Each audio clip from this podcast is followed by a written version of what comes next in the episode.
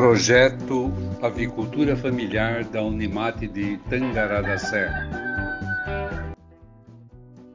Olá, seja novamente muito bem-vindo ou bem-vinda a mais um episódio do nosso podcast. Caso ainda não me conheça, muito prazer, me chamo Alessandra e quem irá me ajudar aqui hoje será o Carlos. Ambos fazemos parte do projeto Avicultura Familiar da Unemate de Tangará da Serra. E nesse episódio queremos falar sobre a nutrição de galinhas caipiras e mais que isso, queremos ajudá-lo a reduzir custos com a produção a partir do fornecimento de alimentos alternativos para as aves. Vamos lá? É, Carlos, o que precisamos saber primeiramente a respeito da criação de frangos de corte e poedeiras? Bom, a primeira coisa que a gente precisa ter em mente é que as aves elas necessitam ser alimentadas com uma ração balanceada. E essa ração geralmente é feita à base de milho e soja ou um dos dois, e o que encarece os custos de produção. Assim, a gente tem que ressaltar que a quantidade de ração fornecida tem que ser controlada. Alimentos produzidos na propriedade podem ser dados né, de forma in natura para suplementar a ração dada aos animais. Na avicultura familiar, cria-se frangos de crescimento lento que são abatidos tardiamente, ali por volta de 90 dias de idade, o que garante o sabor e a textura que a gente aprecia.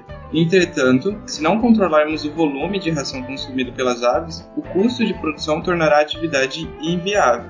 Uma das características da produção caipira é permitir que poedeiras e frangos de corte tenham acesso à área de passagem, onde podem se exercitar, tomar banho de poeira, é, ciscar no pasto, né? Para buscar e consumir outros alimentos da preferência dos animais, ou seja, minhocas, insetos, vegetais, etc. Mesmo que sejam em pequena quantidade, a gente não reduz os custos da, alimentação. Essa prática, quando realizada de forma adequada, promove o bem-estar das aves e garante que sua carne e os ovos, seus ovos, tenham um sabor tão característico e apreciado pelos consumidores.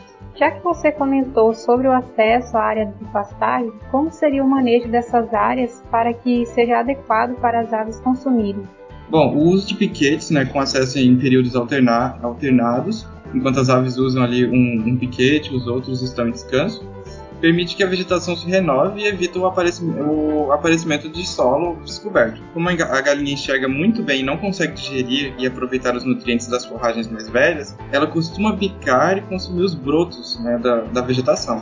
Caso essa situação se repita constantemente, o pasto ele não consegue crescer, se desenvolver é, e se propagar, fazendo com que surjam pequenas áreas sem vegetação, que vão aumentando conforme o tempo, é, conforme o tempo passa, e começa a degradar aquele, aquele local. Por isso que é importante que a gente rotacione os piquetes né, ou as áreas de pastagem. Lembrando, as áreas, áreas com boa cobertura né, é, vegetal e variedade, de espécies, e variedade de espécies vegetais possuem mais quantidade e diversidade de pequenos animais. Forragens novas apresentam nutrientes e substâncias que podem ser aproveitadas pelas aves, como por exemplo os carotenoides, que conferem à gema do ovo uma coloração mais intensa. Por isso não é aconselhado o cultivo e a manutenção de uma única espécie de gramínea ou leguminosa. Além da vegetação já existente, podemos inserir outras forragens que se adaptam bem aos hábitos alimentares das aves. Alguns exemplos que a gente pode citar aqui é o capim quicuio, o capim vaqueiro, o capim açu, grama batatais etc. Temos muitas opções para fazer essa substituição ou rotação. Uma observação: existem algumas plantas espontâneas que também servem como alimentos, como o caruru, a beldroega, a língua de vaca e a trapoeraba.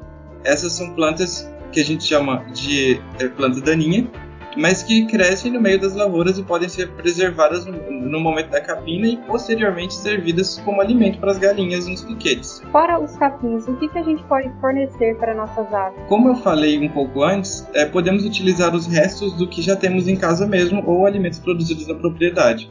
Aqui na região de Tangará da Serra, os produtores possuem a produção focada em hortifruti, ou seja, aqui a gente encontra muito mandioca, couve, alface, maracujá, banana, batata doce, etc o que é ótimo, já que são alimentos bem aceitos pelas aves e, quando não apresentam um padrão necessário para venda, é, ou seja, o consumidor não compra por algum defeito, podem ser descartados pelos produtores. Existem até algumas plantas bem comuns que servem como alimento, como a algaroba e a leucena. A leucena, por exemplo, produz vagens com alto teor de proteína e a planta também pode ser utilizada para assombreamento dos piquetes. O feijão gandu é, geralmente é citado como uma boa opção para as aves, mas o feijão gandu deve ser é, processado antes de ser a, a, servido aos animais, pois possui fatores antinutricionais que podem diminuir o, do, aproveitamento pelos animais. Conhecendo nossa produção né, aqui em Tangará, nós já podemos pensar em o que fornecer para as aves. No caso, no caso, a gente pode fornecer a mandioca, a leucena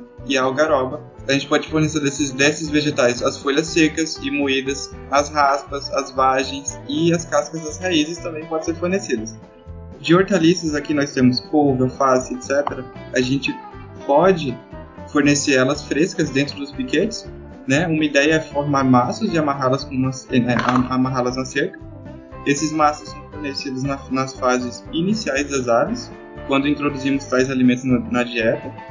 É, a batata doce ela pode ser picada e oferecida às aves. Quanto às frutas, nós temos a opção da banana, maracujá, etc é, a gente pode fornecer ela inteira, elas inteiras, né? A casca, ou em forma de bagaço diretamente lá nos piquetes. Aliás, você também pode fazer o plantio de árvores frutíferas dentro dos próprios piquetes. Assim, aquelas frutas que caem é, e a gente não utiliza como alimento para nós humanos, elas podem servir como alimento para as aves. E, e, aqui a gente tem que ter um, uma atenção. Nós devemos cuidar, tomar cuidado ao fornecer hortaliças e frutas diretamente nos piquetes. Né? Caso o alimento não seja consumido entre 12, 24 horas, a gente tem que retirar esses alimentos, pois pode acarretar em uma proliferação de moscas e mosquitos que podem ocasionar, né, favorecer o aparecimento de doenças. O material não consumido pelas aves pode ser utilizado para compostagem. Nossa, são várias opções aí para suplementar a alimentação das aves e diminuir os custos de produção e manter as características dos produtos da agricultura familiar. Sim, e além de todas essas opções, ainda temos as plantas alimentícias não convencionais que a gente chama de plants, que são excelentes fontes nutricionais e podem ser consumidas por nós mesmos ou pelas aves. Algumas espécies que a gente pode citar é o caruru, a beldroega, a trapoeraba, o inhame o Ora Pronobis, o coração e a folha da bananeira, é, sementes de manga, moringa, né, e diversas outras espécies também. Então, ok, por hoje é isso. Se você possui dúvidas sobre quais alimentos aí da sua região podem ser utilizados ou qual a melhor forma de fornecer suas aves, consulte o seu técnico. É, com certeza ele lhe auxiliará é, nessas questões. E muito obrigado por ficar comigo até aqui. Espero que todos tenham gostado e até mais.